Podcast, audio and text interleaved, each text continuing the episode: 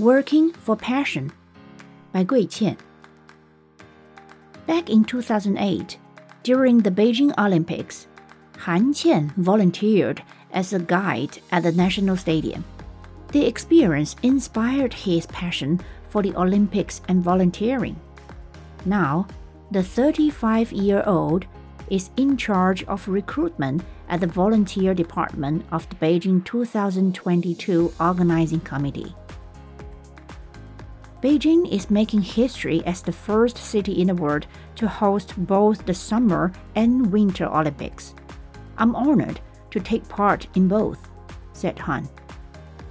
Being a volunteer is different from organizing them, but both are great experiences.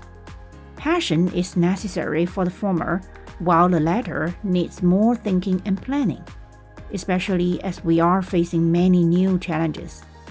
Because of COVID 19, volunteers need to be quarantined after the test events held before February 4th, as well as after the Winter Olympics and Paralympics.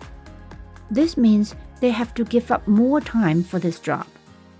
As around 90% of the volunteers are university students, according to Han, this could affect their schoolwork.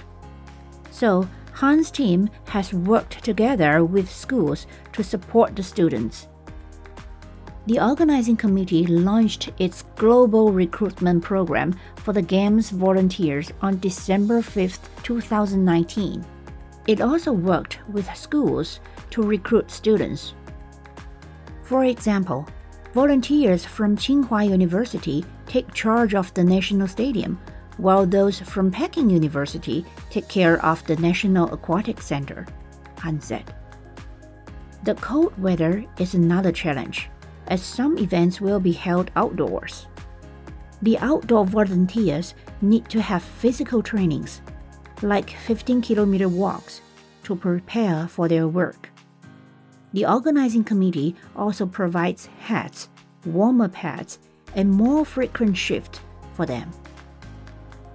However, many volunteers have developed interest in winter sports because of this experience, Han said.